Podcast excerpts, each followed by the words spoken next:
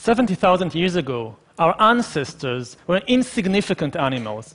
The most important thing to know about prehistoric humans is that they were unimportant. Their impact on the world was not much greater than that of jellyfish, or fireflies, or woodpeckers. Today, in contrast, we control this planet. And the question is how did we come from there to here? How did we turn ourselves from insignificant apes minding their own business in a corner of Africa into the rulers of planet Earth? Usually, we look for the difference between us and all the other animals on the individual level. We want to believe, I want to believe, that there is something special about me, about my body, about my brain that makes me so superior to a dog or a pig or a chimpanzee. But the truth is that on the individual level, I'm embarrassingly similar to a chimpanzee. And if you take me and a chimpanzee and put us together on some lonely island and we had to struggle for survival to see who survives better, I would definitely place my bets on the chimpanzee, not on myself. And this is not something wrong with me personally. I guess if they took almost any one of you and placed you alone with a chimpanzee on some island, the chimpanzee would do much better. The real difference between humans and all other animals is not on the individual level, it's on the collective level. Humans control the planet because they are the only animals that can cooperate both flexibly and in very large numbers. Now, there are other animals, like the social insects, the bees, the ants, that can cooperate in large numbers, but they don't do so flexibly. Their cooperation is very rigid. There is basically just one way in which a beehive can function. And if there is a new opportunity or a new danger, the bees cannot reinvent their social system overnight. They cannot, for example, execute the queen and establish a republic of bees or a communist dictatorship of worker bees. Other animals, like the social mammals, the wolves, the elephants, the dolphins, the chimpanzees, they can cooperate much more flexibly. But they do so only in small numbers, because cooperation among chimpanzees is based on intimate knowledge, one of the other. If I'm a chimpanzee and you're a chimpanzee and I want to cooperate with you, I need to know you personally. What kind of chimpanzee are you? Are you a nice chimpanzee? Are you an evil chimpanzee? Are you trustworthy? If I don't know you, how can I cooperate with you? The only animals that can combine the two abilities together and cooperate both flexibly and still do so in very large numbers is us, Homo sapiens. One versus one, or even 10 versus 10, chimpanzees might be better than us. But if you pit 1,000 humans against 1,000 chimpanzees, the humans will win easily for the simple reason that 1,000 chimpanzees cannot cooperate at all. And if you now try to cram 100,000 chimpanzees into Oxford Street or into Wembley Stadium or Tiananmen Square or the Vatican, you will get chaos, complete chaos. Just imagine Wembley Stadium with 100,000 chimpanzees. complete madness. In contrast, humans normally gather there in tens of thousands and what we get is not chaos, usually. What we get is extremely sophisticated and effective networks of cooperation. All the huge achievements of humankind throughout history, whether it's building the pyramids or flying to the moon, have been based not on individual abilities, but on this ability to cooperate flexibly in large numbers. Think even about this very talk that I'm giving now. I'm standing here in front of an audience of about 300 or 400 people. Most of you are complete strangers to me. Similarly, I don't really know the people, all the people, who have organized and worked on this event. I don't know the pilot and the crew members of the plane that brought me over here yesterday to London. I don't know the people who invented and manufactured this microphone and these cameras which are recording what I'm saying. I don't know the people who wrote all the books and articles that I've read in preparation for this talk. And I certainly don't know all the people who might be watching this talk over the internet somewhere in Buenos Aires or in New Delhi. Nevertheless, even though we don't know each other, we can work together to create this global exchange of ideas. This is something chimpanzees cannot do. They communicate, of course, but you will never catch a chimpanzee traveling to some distant chimpanzee band to give them a talk about bananas or about elephants or anything else that might interest chimpanzees. Now, cooperation is, of course, not always nice. All the horrible things humans have been doing throughout history, and we have been doing some very horrible things, all those things are also based on large scale cooperation. Prisons are a system of cooperation, slaughterhouses are a system of cooperation, concentration camps are a system of cooperation. Chimpanzees don't have slaughterhouses and prisons and concentration camps. Now, suppose I've managed to convince you, perhaps, that yes, we control the world because we can cooperate flexibly in large numbers. The next question that immediately arises in the mind of inquisitive listener is how exactly do we do it? What enables us, alone of all the animals, to cooperate in such a way? The answer is our imagination we can cooperate flexibly with countless numbers of strangers because we alone, of all the animals on the planet, can create and believe fictions, fictional stories. And as long as everybody believes in the same fiction, everybody obeys and follows the same rules, the same norms, the same values. All other animals use their communication system only to describe reality. A chimpanzee may say, Look, there is a lion, let's run away. Or look, there is a banana tree over there, let's go and get bananas. Humans, in contrast, use their language not merely to describe reality, but also to create new realities, fictional realities.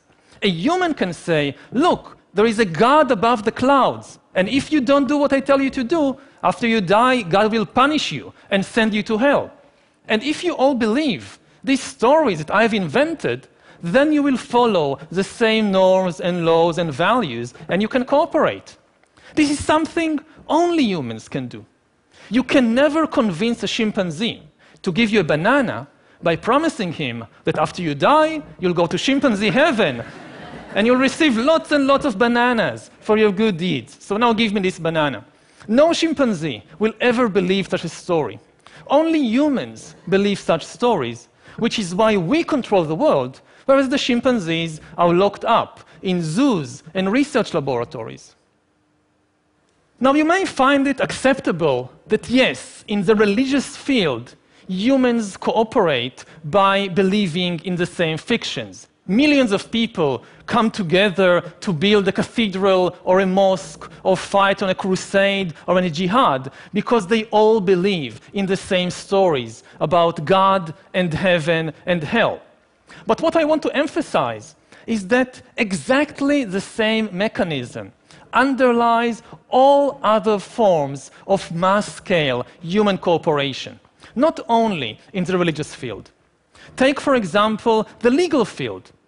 Most legal systems today in the world are based on a belief in human rights. But what are human rights? Human rights, just like God and heaven, are just a story that we've invented. They are not an objective reality. They are not some biological fact about Homo sapiens. Take a human being, cut him open, look inside, you will find the heart, the kidneys, neurons, hormones, DNA but you won't find any rights. The only place you find rights is in the stories that we have invented and spread around over the last few centuries. They may be very positive stories, very good stories, but they are still just fictional stories that we've invented. The same is true of the political field. The most important factors in modern politics are states and nations. But what are states and nations? They are not an objective reality. A mountain is an objective reality. You can see it, you can touch it, you can even smell it. But a nation or a state like Israel or Iran or France or Germany, this is just a story that we've invented and became extremely attached to. The same is true of the economic field. The most important actors today in the global economy are companies and corporations. Many of you perhaps work for a corporation like Google or Toyota or McDonald's. What exactly are these things? They are what lawyers call legal fictions. They are stories invented and maintained by the powerful wizards we call lawyers. and what do corporations do all day? Mostly, they try to make money. Yet, what is money? Again, money is not an objective reality, it has no objective value. Take this green piece of paper, the dollar bill, look at it. It has no value. You cannot eat it, you cannot drink it, you cannot wear it. But then come along these master storytellers, the big bankers, the finance ministers, the prime ministers, and they tell us a very convincing story. Look, you see this green piece of paper? It is actually worth 10 bananas. And if I believe it, and you believe it, and everybody believes it, it actually works. I can take this worthless piece of paper, go to the supermarket, give it to a complete stranger whom I've never met before, and get in exchange real bananas, which I can actually eat. This is something amazing. You can never do it with chimpanzees. Chimpanzees trade, of course. Yes, you give me a coconut, I'll give you a banana, that can work. But you give me a worthless piece of paper and you expect me to give you a banana? No way. What do you think I am, a human? Money, in fact, is the most successful story ever invented and told by humans because it is the only story everybody believes. Not everybody believes in God, not everybody believes in human rights, not everybody believes in nationalism, but everybody believes in money and in the dollar bill. Take even Osama bin Laden. He hated American politics and American religion and American culture, but he had no objection to American dollars. He was quite fond of them, actually. to conclude, then, we humans control the world because we live in a dual reality. All other animals live in an objective reality. Their reality consists of objective entities like rivers and trees and lions and elephants. We humans, we also live in an objective reality. In our world, too, there are rivers and trees and lions and elephants. But over the centuries, we have constructed on top of this objective reality a second layer of fictional reality, a reality made of fictional entities like nations, like gods, like money, like corporations.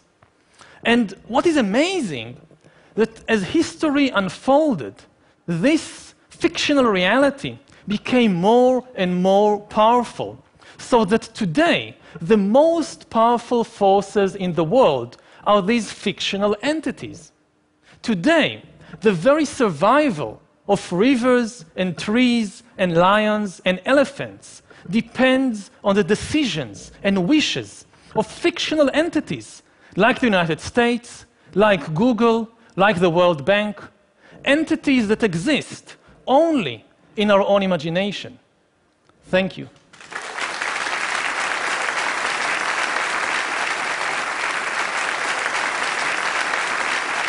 Thank you. Wow. Yuval, you have a new book out. After Sapiens, you wrote another one, and uh, it's out in Hebrew, but not yet translated into. I'm, I'm working on English. the translation. As, uh, okay, as in, you, in, in, the book, if I understand it correctly, you argue that actually the amazing breakthrough that uh, we are experiencing right now not only will potentially make our life better, but uh, they will create, and I quote you, new classes and new class struggles, just as the Industrial Revolution did. Can you elaborate for us? Yes, in the Industrial Revolution, we saw the uh, creation of a new class of the urban proletariat. And much of the political and social history of the last 200 years involved what to do with this class and the new problems and opportunities. Now we see the creation of a new massive class of useless people. As computers become better and better in more and more fields, there is a distinct possibility that computers will outperform us in most tasks and will make humans redundant. And then the big political and economic question of the 21st century will be what do we need humans for? Or at least, what do we need so many humans for? Do you have an answer in the book? Um, at present, the best guess we have is uh, keep them happy with drugs and computer games. But this doesn't sound like a very appealing future. okay, so you're basically saying in the book and now that for all the discussion about you know, the growing evidence of significant uh, economic inequality, we are just kind of at the beginning of the process?